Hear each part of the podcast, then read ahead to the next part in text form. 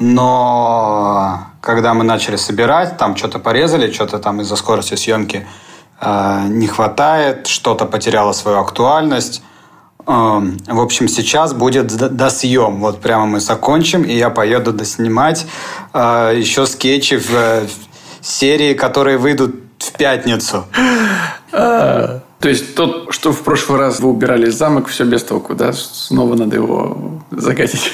Сейчас э, нет, это будет уже не замок. Я не знаю, как это будет. Ребята там, ну, то есть мы сегодня ну, постройте кус... дописывали. замка вот такой, да? Или просто будет два человека в темноте разговаривать.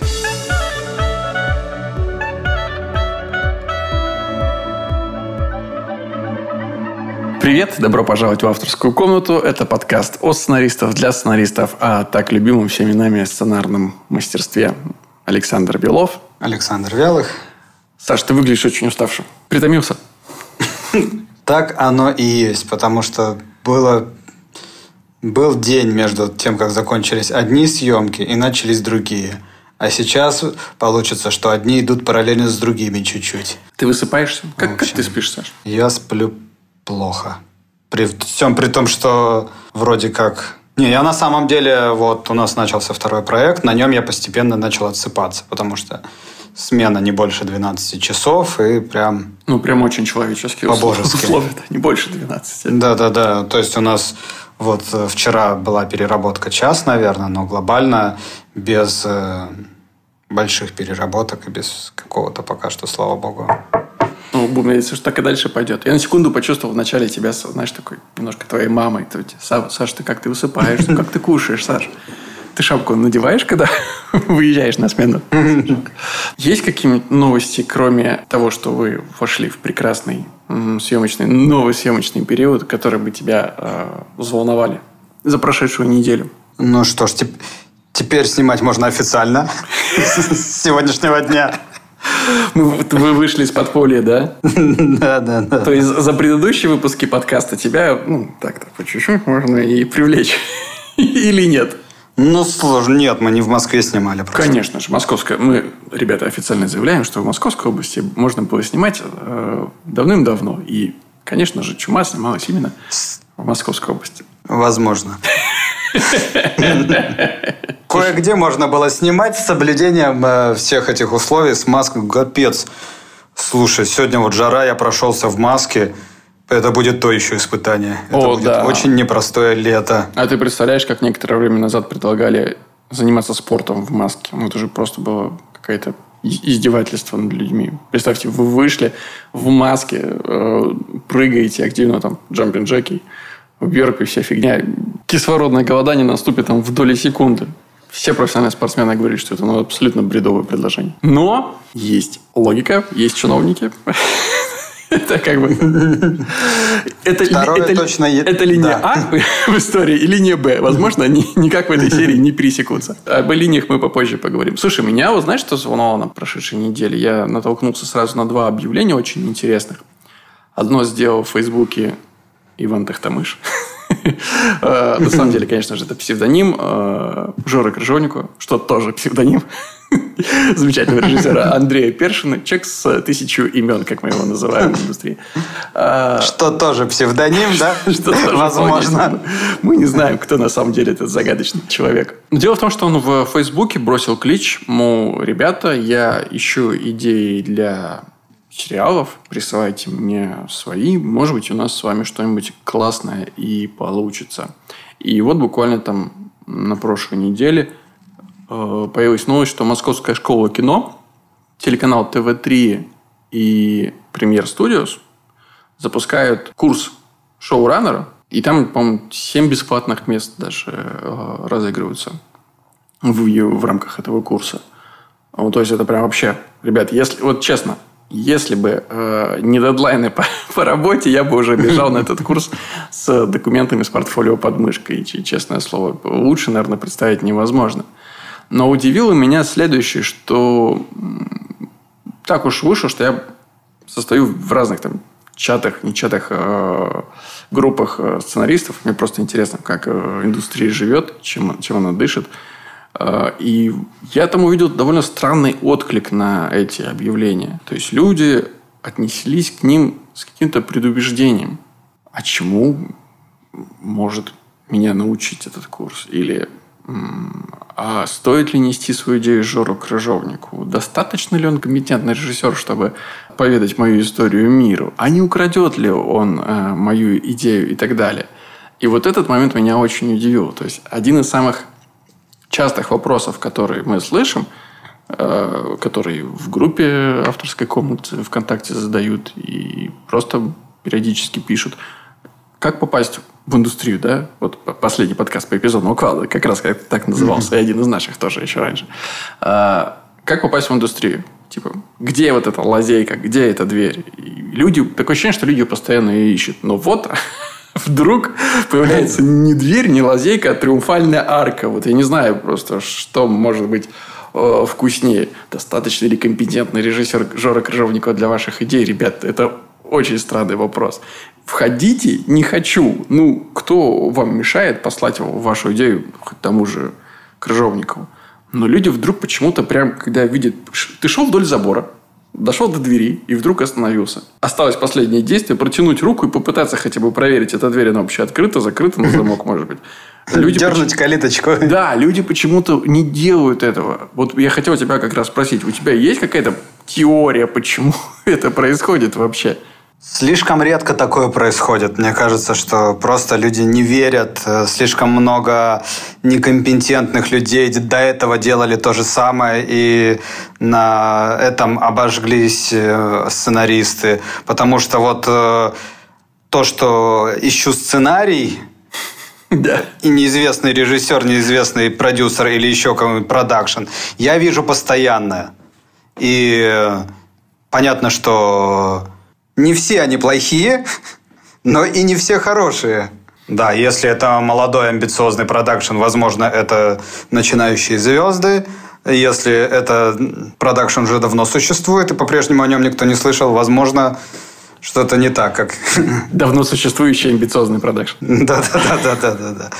Вот. В общем, да, я думаю, что посотрудничав неудачно много раз, люди просто теряют веру. Вот как ни странно, несмотря на то, что вот этих объявлений-то от давно существующих, но по-прежнему много лет амбициозных а, продакшенов и продюсеров. Без, ну, без какого-то громкого, да, особенно имени. Их много, но на них почему-то с большей охотой откликаются люди. Почему-то вот в это им легче поверить, а возможно, мне кажется, может быть, здесь еще и страх какой-то причиной выступает. Ну, то есть, пока ты никому не отправил и пока тебе не отказали, особенно если ты отправляешь кому-то, ну, кто по опыту, да, на лестнице стоит выше тебя по какому-то статусу. Чье мнение придется учитывать как э, экспертное. Ну да, хоть в какой-нибудь степени.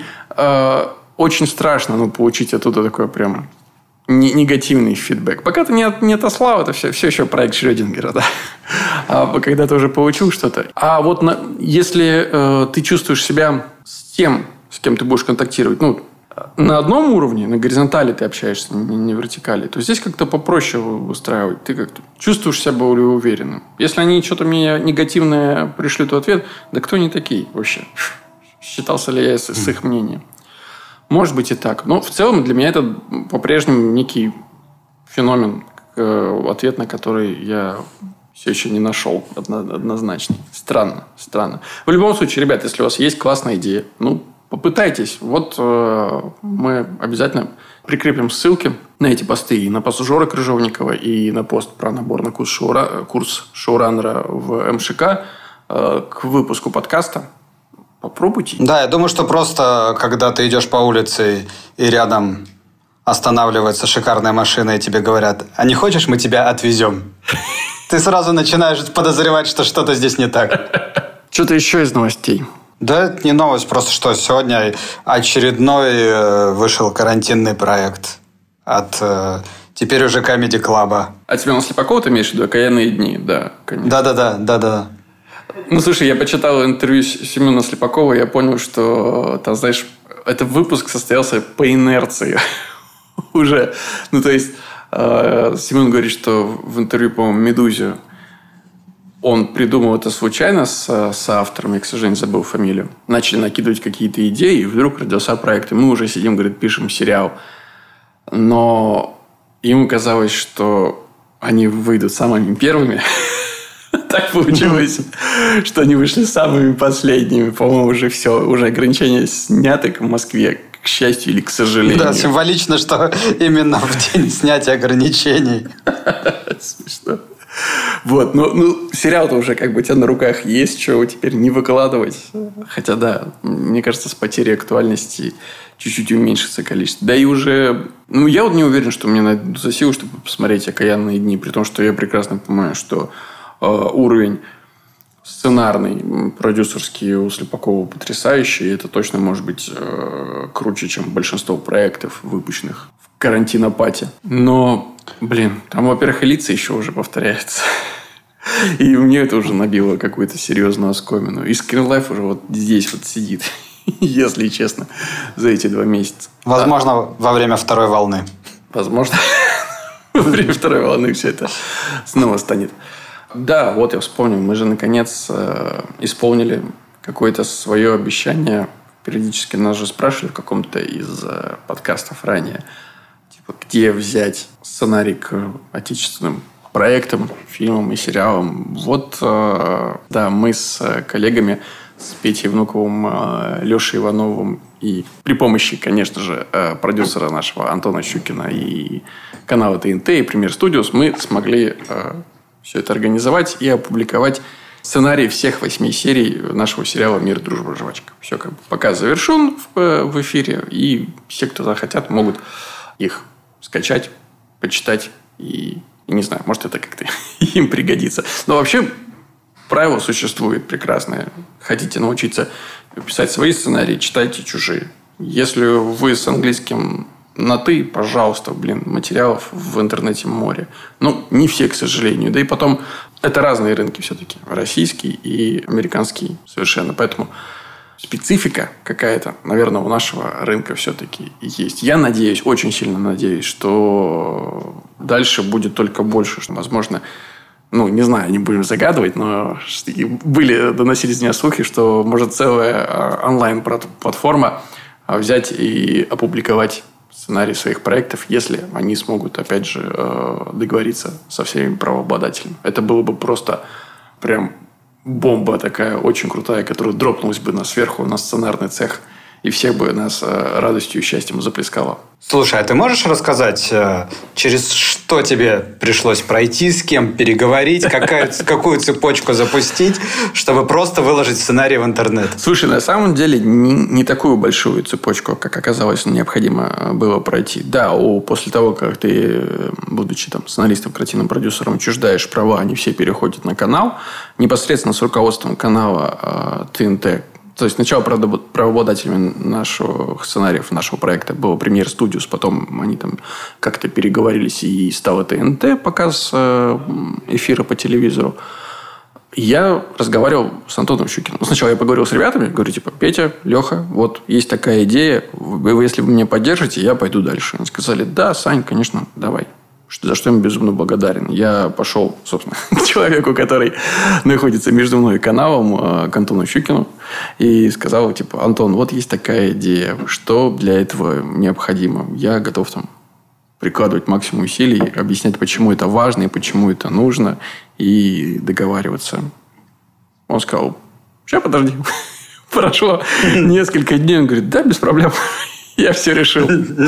Здорово, когда у тебя есть э, Антон Щукин. Да. Вот так все получилось. Да. Но на, на самом деле, мне кажется, я не знаю, тяжело ему туда далось. Я надеюсь, что не самой большой кровью. Но иногда кажется, что просто, если есть импульс изначально, да, какой-то снизу в данной ситуации, да, то не так все трудно решается. Просто почему-то, э, возможно, прежде не всем это было нужно. Ну, радует, что там ребята, там, Коля Куликов, Костя Майер выложили «Я худею». Еще какие-то проекты прежде. Я не знаю, по какой причине оказался в свое время пилот интернов э, в сети, но он тоже, ну, мне кажется, многим помог пошел на пользу. Слушай, а что по поводу чумы? Будет э, чума в интернете? Сможем почитать? Слушай, я могу попробовать спросить. Мне придется просто взять какую-то паузу и собрать их, потому что последний сценарий уже сцены были не в хронологическом порядке, а просто в конец докидывал что-то, чтобы не сбивать нумерацию сцен для второго режиссера. То есть там серия, допустим, заканчивается, а потом просто, допустим, стражники могут говорить через склейку в одной сцене, типа там пять сцен вкинуто, которые мы потом доснимали. Слушай, может быть, и так даже, так даже прикольно. И мы вот тоже... Типа вот, смотрите, вот такая типа фигня была, вот, вот так снимали. Да, мы тоже с ребятами не до конца причесывали. То есть, там есть какие-то вещи, которые в итоговый там финальный э, драфт не входили.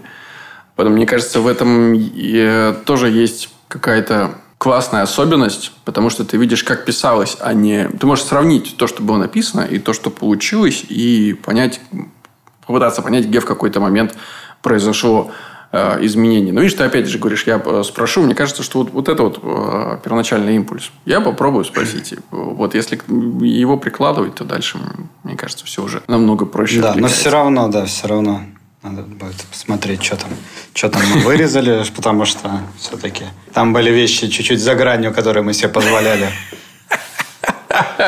Прикольно. Прям очень жалею. Были очень смешные вещи, которые просто ну, нельзя показать, потому что это может повлиять на наши карьеры. Ну, тогда, конечно, Сань, up to you.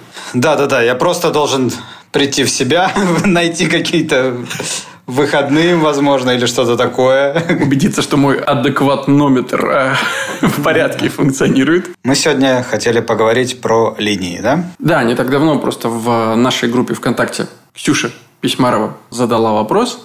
И вопрос звучал так. Сколько максимум сюжетных линий э, реально иметь в сериале, чтобы ни одна особо не провисала? Да, мне просто я давно об этом думаю в разных пози... с разных позиций потому что мне кажется, я прошел некий путь вот, от э, фаната многих линий. Я угу. пришел к тому, что сейчас у меня в сериях одна линия. Просто я не пишу вторую линию. Да ты что? Прикольно.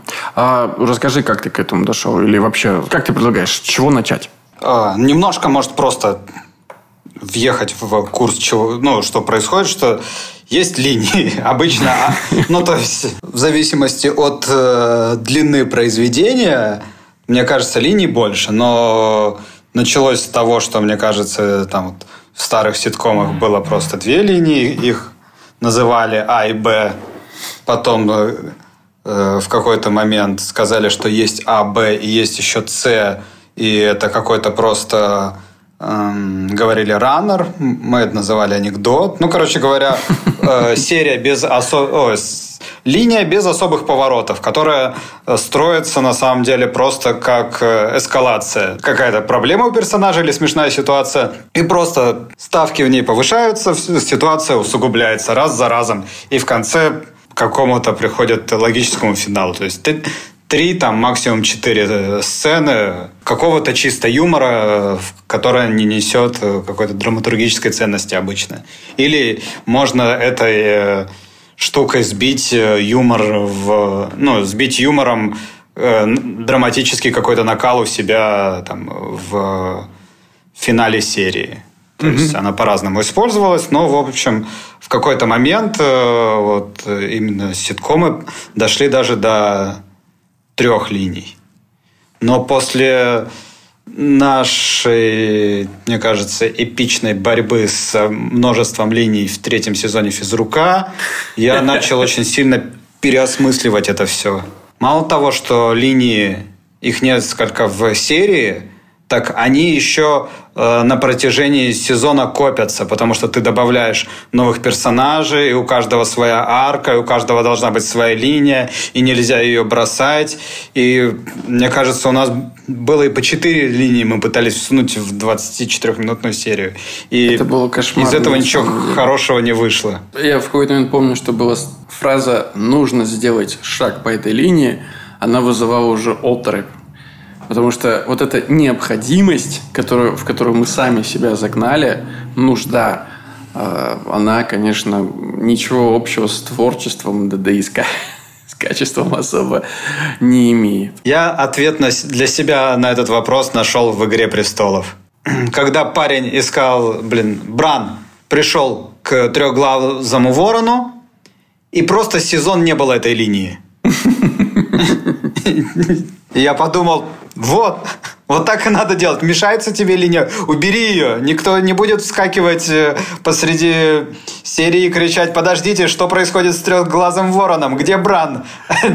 Если ну, у тебя да. идет интересное повествование данной линии. Если зритель зацеплен его внимание, он простит тебя абсолютно спокойно, и ему это не будет нужно.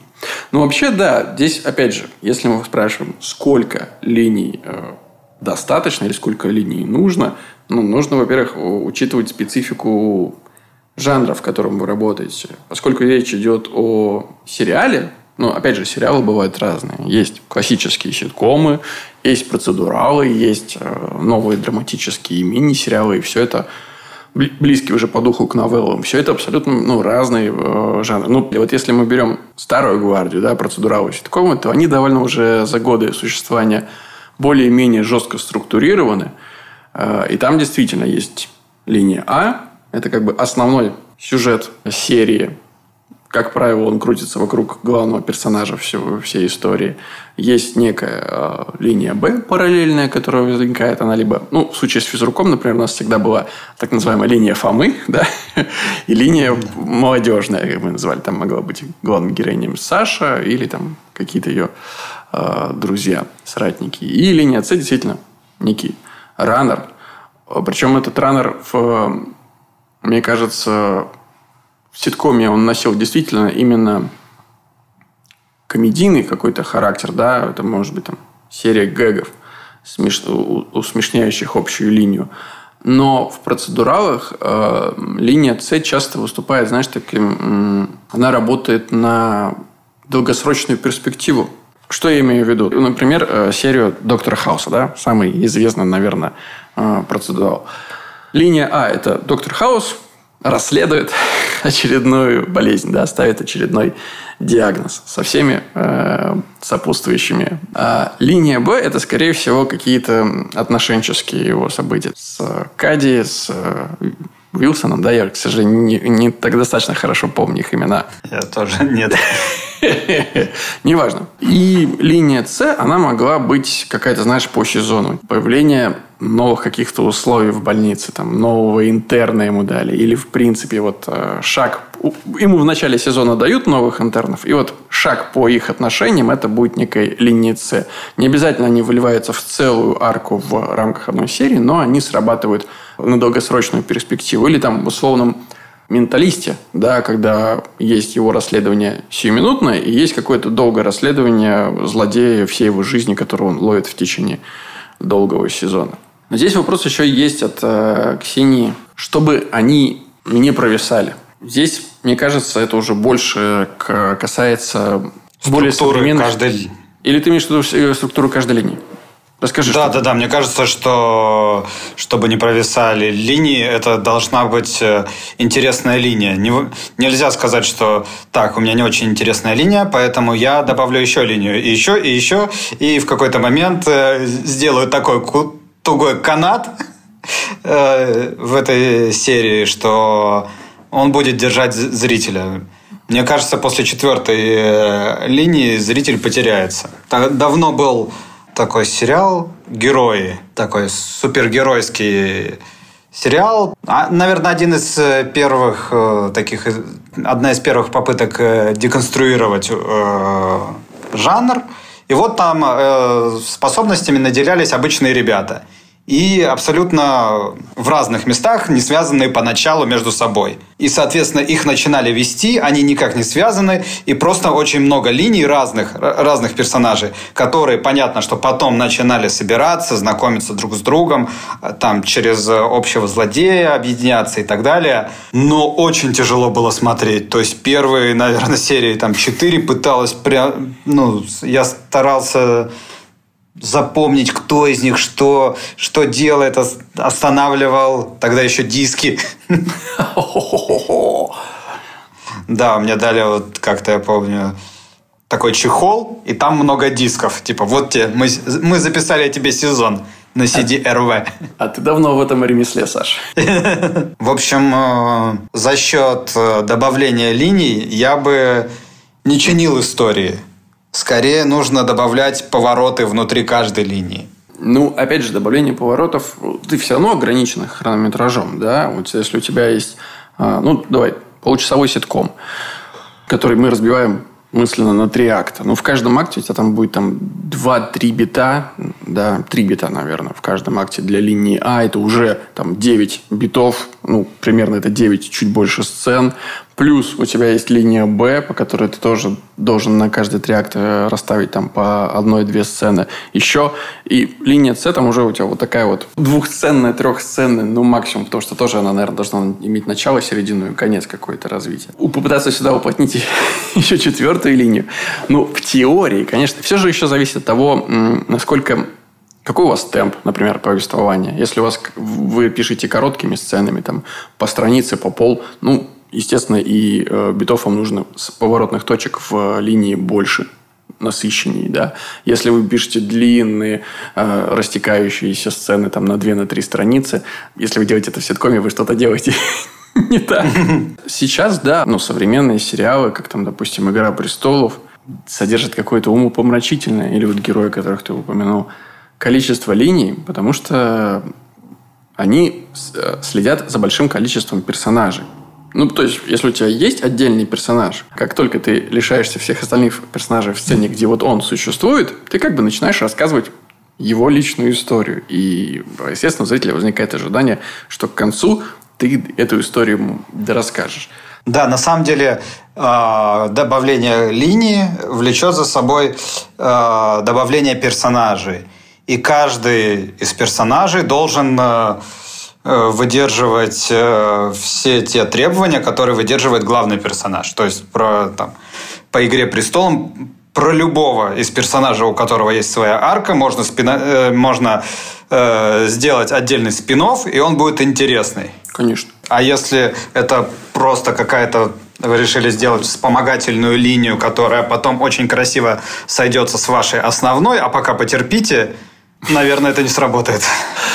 В любом случае, э, мне кажется, что Игра престолов, она еще стоит, знаешь, так особняком от всей индустрии. Ну, то есть, это прям вот вершина айсберга, к которой можно стремиться, но не обязательно, что вы должны делать так, как там. Не факт, что у вас получится, даже если вы очень постараетесь. Да и последние сезоны тоже, когда уже все это свалилось в какой-то... Мы должны сделать шаг по каждой истории. Ну, хотя бы что-то подкинуть зрителю. Было, было тяжеловато смотреть, э, чем раньше. Если мы вспомним первый сезон, то, в принципе, там была та же самая структура серии до десятой, да? То есть, была линия Неда Старка, как основная, и были вспомогательные там Джейми Серсея или там э, Джон Сноу. Плюс какие-то отдельные раннеры по э, там, третьестепенным персонажем. Но как только Неду Старку отрубили голову, все полетело в тартарары. Ты не, не, не, понимаешь, за кем следить, но это настолько мастерски написано, что мастерски, что просто все равно интересно следить. Но с другой стороны, вот есть один из самых успешных сериалов э, настоящего времени, по-прежнему идущий, это «Лучше звоните Солу», где ну, по-прежнему существует чуть ли не все экранное время только линия А очень редко, очень редко в лучшей занятии соул появляется там второстепенная линия. Потому что Соул в данном произведении, он настолько ведущий лидер этой истории, или там Декстер в, в своей истории, да, что ну, ты практически не умудряешься оторваться от него. Ты все время хочешь быть с ним и следить э, за его приключениями. Ну, у Декстера, кстати, э, была точно так же примерно три линии, но э, в двух из них обязательно участвовал Декстер. Все верно. У него есть линия с расследованием, у него есть линия отношений, и, допустим, есть еще линия у сестры с э, там закройте уши с братом Декстера. Да. Не знаю, ответ ли это на вопрос? Три линии максимум. Нет, так это не обязательно. Но эмпирическим путем кажется, что это наиболее взвешенный э, подход к написанию. Больше вам будет тяжеловато удержать все эти тарелочки, которые вы крутите на, на своих конечностях. А меньше, ну, повышается ответственность, собственно, центральной линии, потому что она должна быть насыщенной на протяжении всего повествования. Вам нужно просто будет больше на нее конкретно придумывать... Э, Больше событий. Да, сюжетных точек, поворотов каких-то, сценарных решений, чтобы продолжать удерживать внимание зрителя. Может быть, только линия легко. Мы видим огромное количество прекрасных историй об этом. Может быть, э, там, больше трех. Э, таких историй меньше, скажем честно. Но, опять, да, опять же, это в формате 20 минут. Наверное, угу. если мы пойдем в 40 минут, хотя там тоже, мне кажется, редко бывает больше трех. Ну вот как раз современные мини-сериалы, которые, да, как очень часто в последнее время оказываются экранизациями романов, да, когда все говорят, что сериал – это новые книги.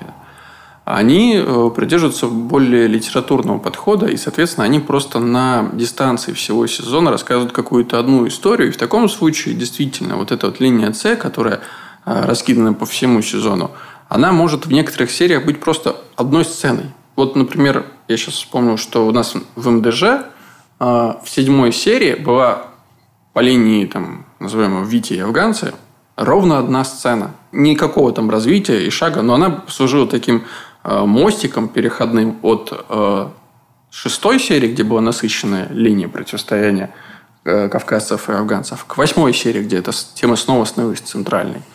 Но в седьмой достаточно было ровно одной сцены, чтобы поддержать вот это напряжение. И все.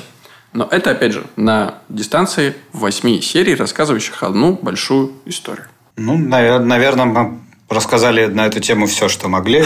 Слушай, раз ты затронул МДЖ, я хотел спросить, если можно. А, какие-то цифры ты можешь рассказать? Он же прошел уже везде или нет еще? Слушай, ну, с хорошим, насколько я помню, цифрами, по-моему, что-то вроде между 11 и 12 закончился показ в 10-часовом слоте телеканала ТНТ. Не думаю, что это будет интересно слушателям подкаста. Мне кажется, будут... Это редкая информация, которую обычно не афишируют. А по площадке что-то у тебя есть? К сожалению, по площадке я не могу ничего рассказать. Сожалению, здесь я свято связан обетом молчания.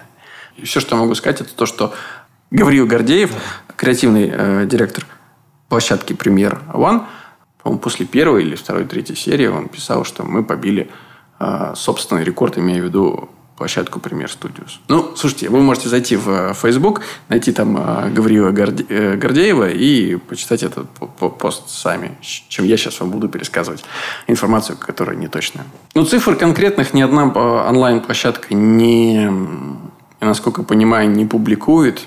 Этот тренд уже задан Netflix, который озвучивает только свои супер-супер-супер успешные хиты, как там, например, пару лет назад «Птичий короб», прошел с каким-то колоссальным успехом, и Netflix выкатил, что типа 40 миллионов уникальных пользователей посмотрели историю с Андрей Буллок в главной роли. Но в остальном это все конкурентная информация. А площадки, особенно сейчас в России, когда их множество, они же борются между собой. И э, если ты что-то публикуешь, ты как бы чуть-чуть раскрываешься перед конкурентами. Хотя это тоже, мне кажется, знаешь, такая... Глубоко внутри все все знают. Примерно.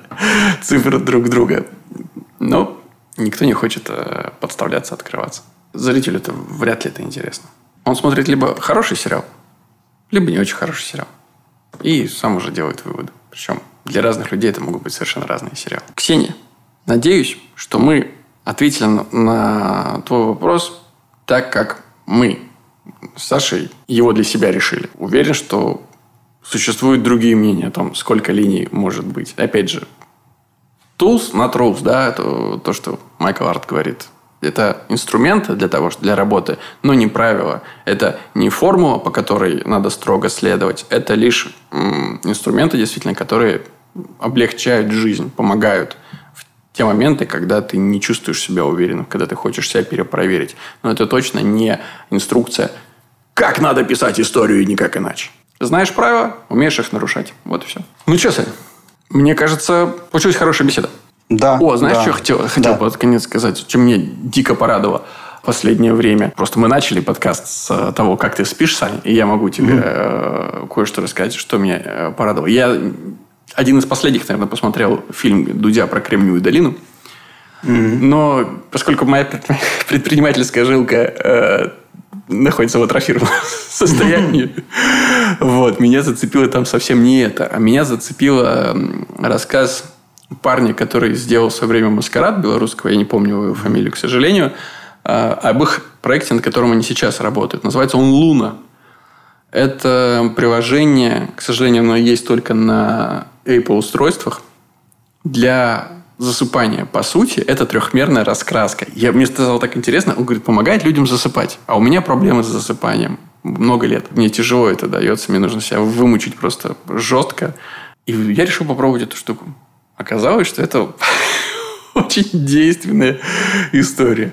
Ты просто берешь э, трехмерную раскраску и под э, медитативный голос рассказчика ты ее раскрашиваешь. Все это сопровождается определенным нарративом, что меня особенно подкупает какой-то очень интересной историей. Как там, я нашел бутылку своего дедушки, который был следователем джунглей, что, боже мой, в бутылке целый мир. И ты давай этот мир раскрашивать. Раскрасьте камушки, раскрасьте это. Все это очень красиво и сопровождается такой э, медленной, приятной музыкой, что к, к моменту, да, как ты раскрасишь, а это 15-20 минут примерно, все, все готов отрубаться полностью. Так что, Саш, если у тебя есть возможность, попробуй Луну. Возможно, это будет заменой вот этим э, аудиокнигам, которые ты сейчас используешь. Может быть, да. Я пока что, да, плотно сижу э, на подкасте Быкова, который меня вполне устраивает. И такую функцию Быков тоже может выполнять. Сань, спасибо тебе большое за этот подкаст. И до следующей недели. Да, тебе спасибо. Пока. Пока.